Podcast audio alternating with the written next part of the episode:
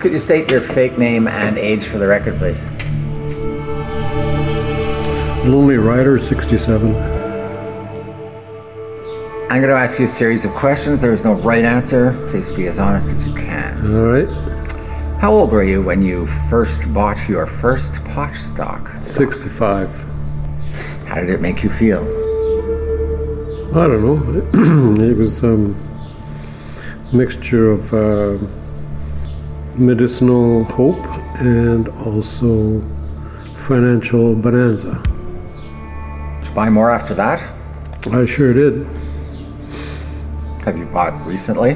Mm, yep. Have you ever lied about your pot stock purchases? No. But I've hidden them from family members, yeah. Have your loved ones ever criticized you for your pot stock purchases? Yeah. Why do you think you keep buying pot stocks? Because I need to make my money back. When was the longest time you ever went without buying a pot stock? Six months. Seven months. Have you ever lied about your pot stock purchases? Mm,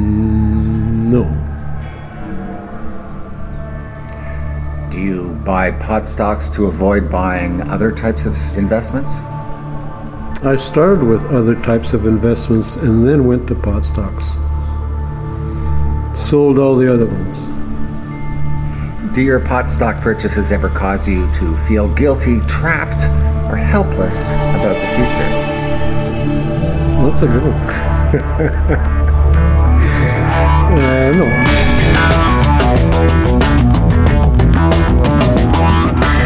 You're listening to the Ticker Podcast from IR Magazine, the sound of global investor relations. Hi, everyone. Cannabis investors had such high hopes. Who would have guessed that selling pot was so much harder than it looked? Cannabis stocks have shed about a quarter of their value in this year's first half. That's on top of a 50% drop last year. Now, the brand new industry may indeed turn out to be a surefire, once in a lifetime ground floor investment opportunity. One U.S. investment bank figures the legal cannabis business will mushroom to a $50 billion market by 2026. But for now, cannabis is couch locked. And the industry's listless depression began long before COVID came along. So I wanted to know what's up with that? I mean, it's pot. And what sort of IR will bring cannabis back to the investor party? Who better to assuage my ignorance than Jeffrey Goldberger? Jeffrey is managing partner at IR and PR consultant KCSA Strategic Communications. KCSA has carved out a specialized communications niche at the intersection of cannabis, culture, and capital markets. And with investor surveys and also online virtual cannabis conferences, KCSA stays closely in touch with the street. So I began our conversation by for his overall sense of market sentiment. The vibe, if you will. It's an interesting question. I, I think the the overall tone towards cannabis is guarded. The publicly traded cannabis companies have been under a lot of pressure pre-COVID mm-hmm. for maybe the last 18 months. So all the high flying companies that raised a tremendous amount of money over that preceding period have performed very poorly within the public sector.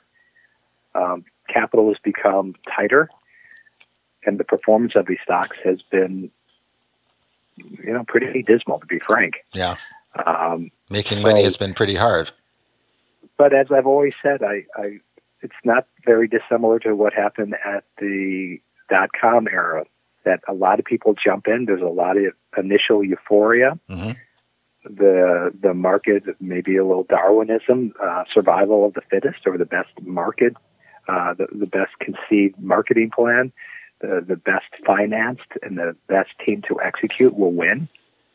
So what I've been hearing a lot from the bankers that participate actively in the space is that, um, in particular now with COVID and the capital markets becoming even tighter, that there are lots of discussions going on about consolidation, larger players with larger players, larger players taking on smaller players, and we'll likely see some bankruptcies. Hmm. But you're comparing so, it basically to, I mean, the, the cannabis story investment argument is the dot com or, you know, post prohibition, I guess would be another. Well, but now fast forward to where we are today, you know, they're no longer called dot com plays, but hmm. so many, you know, so many of the bigger companies with the highest market caps in the world are what would be considered dot com or internet companies. Hmm. The market has shown that there is a strong desire for cannabis investments, not dissimilar to also the uh, biotech industry, uh, the life science, where it's cyclical and lumpy in nature. Um, we believe as a firm, I believe as an individual, that this market is going to bounce back, but I don't have a crystal ball to say when. Okay. You said it's been frozen for the last year and a half, but but since uh, you've been in business so, for five or six years now, right? Well, my firm's been in business for fifty, but we've been we've been in the cannabis space for six plus years, right. which which which makes us long in the tooth, mean, meaning mm. that we've been in the space uh, almost since its inception in the public markets. Um, the, the, initial movement uh, towards financing these couple of companies in a public marketplace uh, came out of Canada, where the markets allowed um, that to occur. Mm-hmm. Uh, a lot of the the bankers behind these transactions were Canadian firms such as Canaccord Genuity and GMP. Uh, there were very few participants early on uh, out of the U.S. Uh, based firms, but uh, that has changed. Uh, so the likes of Cowen and Jefferies and Stifel um, have started to raise capital for cannabis companies. Hmm. Um, and even the bulge bracket firms are starting to look at raising capital in this space. So that has been a that's been a seed change. But as I said earlier, the the federal illegality um, made it difficult, if not near impossible, to raise uh, public capital for cannabis companies, and that still remains um, that remains in place. Um, so that's kind of the historical view. And then over the last, call it 18 months, the mm-hmm. cost of capital has increased dramatically. Um, so most of the money early on was raised in the equity markets. Right. Now, now there is a debt component, hmm. but that debt has been very costly. Call it 10, 12, 13, 14% coupons. Um, that's expensive money. That's really expensive money. And some of the larger um, cannabis companies have raised money at those levels. So if it's that difficult and that costly for one of the larger participants to raise capital, it gets exponentially more difficult for the smaller players to raise capital. Wow, yeah. And it's and as you say, it's primarily until now the, the market really is retail. It has been very much a retail play. So you brought up the idea of uh, KCSA hosting uh, virtual conference mm-hmm. conferences. Um, we've done this for the last three years. They've been very well attended, but when we do a, a, review of the audience, the audience is roughly 75% retail, meaning individual investors, with the remainder uh, being institutions and family offices. Really? So, so they're showing up to the conferences. Are they are they putting their money where their their conference list years are, as well? Well, I mean, the conferences are really not to raise capital; they are to raise awareness. For any particular virtual investor conference, we'll have call it seven to twelve companies do a presentation, a formal presentation, then have Q and A, and then that is again archived, so the people that couldn't participate in the live uh, presentation can review the um, presentation at their leisure at home. Mm-hmm. Um, we just hosted uh, the latest iteration earlier this week. It was very well attended. Um, and again, the interest remains, Um, but again, the marketplace is, is pretty difficult, and, and people are reviewing their options of who they believe are going to be the winners over the long term. I'm still a little confused about why why there is so little institutional um, participation in this market. Uh, what's it going to take to to to bring them in? Well, in, in a big way. Sure, in a big way is when the when becomes federally legal in the United States. So what will happen very often is we we do non-deal roadshows for a lot of our cannabis clients. We will and do get uh, meetings with institutions and family offices. Mm. Family offices, you know, have a very broad mandate. They can invest in basically anything they want. But when you get to institutions, uh, most of them are precluded from investing in federally, federally illegal enterprises. So what very often happens is a meeting will take place. The fund manager will say, I love the story. I can't invest at the fund level, but I will invest on a personal level. And they'll go into the market and they will go invest. Wow. And, and you know, the other thing that we have seen, uh, uh so Curaleaf is one of the larger um, mm-hmm. multi-state operators called MSOs. They're out of Boston, and then there's another one called Acreage, which is based out of New York, and they collectively uh, raised um, hundreds of millions of dollars a number of years ago. When Acreage uh, did its uh, transaction, uh, most of the money was raised through retail investors, mm-hmm. and Curaleaf um, had a combination of retail, but they also got some very strong institutional support. So they were one of the first and few of the larger players to to garner at the outset institutional support. Hmm. Let's let's pull back a little bit. And one thing I'm kind of fascinated on on Jeffrey is like six years ago when you were sitting around there and you were just uh, pondering the uh, explosion of this market. And uh, I don't know if you had a timeline in place for it being you know completely federally legal and so on. But six years ago, you said there's going to be hundreds of companies that are going to want to list. They're going to have special problems. We're talking about a, a group of people who perhaps, perhaps they valued discretion at one point. Um, it wasn't necessarily their their their strong point. You had to shepherd them through. Can you just talk about sure. that? I think that's fascinating that anyone would even so, so, so lots of ways to slice this. So I wish I could say that we had tremendous um, foresight into what was to become. But the truth of the matter is, roughly six years ago, KCSA got involved with one of the early applicants uh, for a license in the state of New York. Mm. There were roughly 20 applicants at that point, and we supported that effort by raising awareness of, of the industry and what our client was doing. We're talking about uh, medical marijuana at this point. Right? Medical marijuana yeah. license, thank you. And ultimately, our client did not get one of the licenses, but from a public relations perspective, this company garnered more uh, media exposure than any of the other applicants combined. Hmm. And from there, my one of my partners, Lewis Goldberg, had early foresight, believing that the cannabis industry was going to be a big industry. How big and when it was going to unfold, we did not know. But that early entree into the space set us up to to build a business around that. And so from there, I mean, and you hit upon this, the cannabis industry was a gray market industry. It was a back alley transaction. There was yeah. no need and no desire to raise one's profile.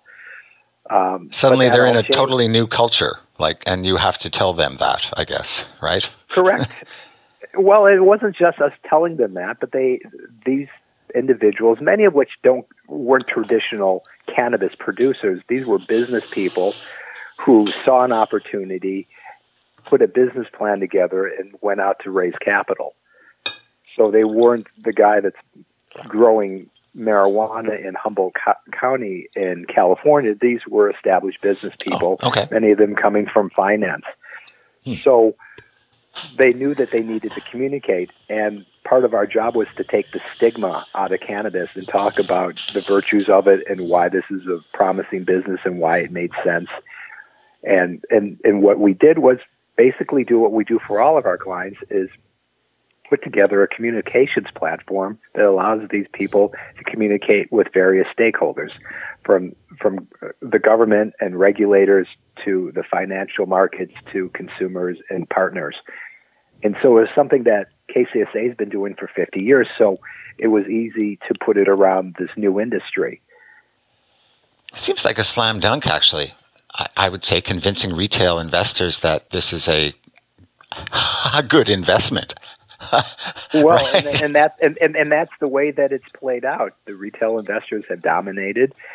Um, you know, people are speculators, and people like to to invest at least a certain portion of of their money, investable income, into things where they can have a real winner.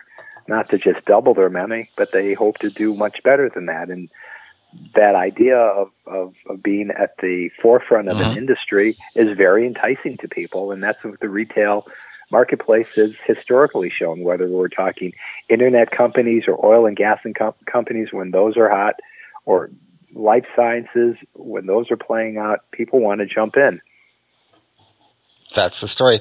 But can you can you talk about? I mean, can you sort of assess the overall level of trust now? I mean uh, there's a credibility gap in the industry, right, uh, amongst these retail investors. My understanding is they're, they're thinking now uh, we've lost a lot of money. Um, looks like some of the institutions, in fact, who sold us this stuff have, have actually been short selling it, and and just you know just general weirdness in the market. Uh, how do you you know how do you address that? personally, I think it's less of a trust issue. I mm-hmm. think it's it's more of an execution issue, hmm.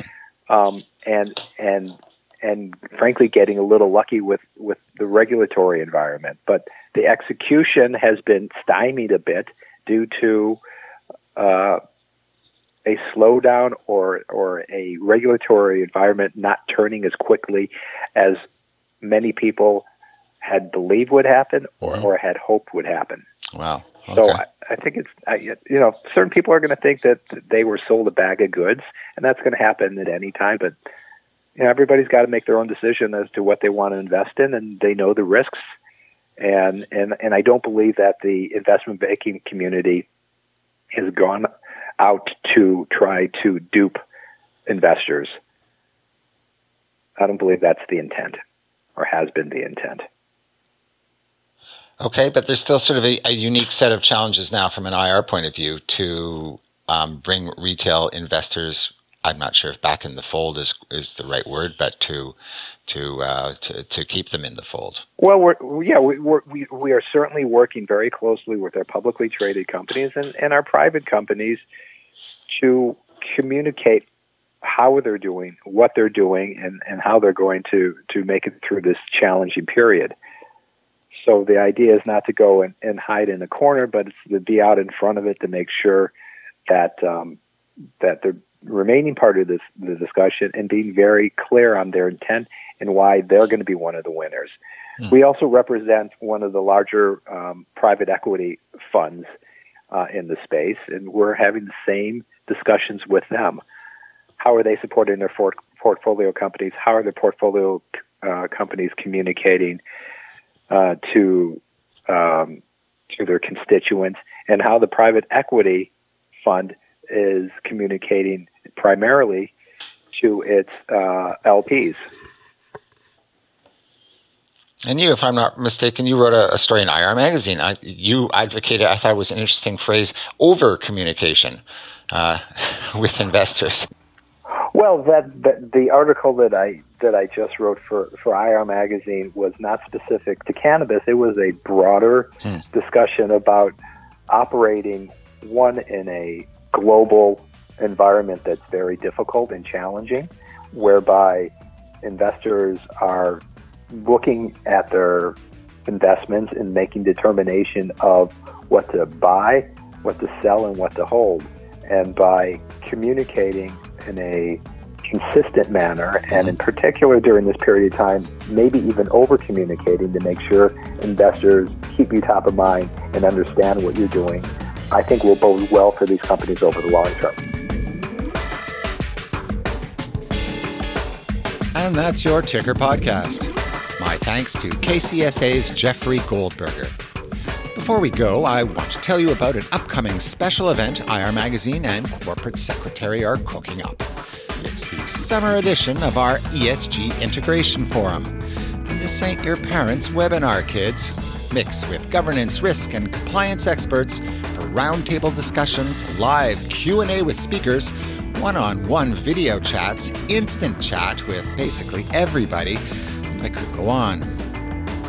That goes live 9 a.m. Wednesday morning, this coming July 29th. Register at irmagazine.com. That's it. Thanks for listening. In Montreal, I'm Jeff Cossette.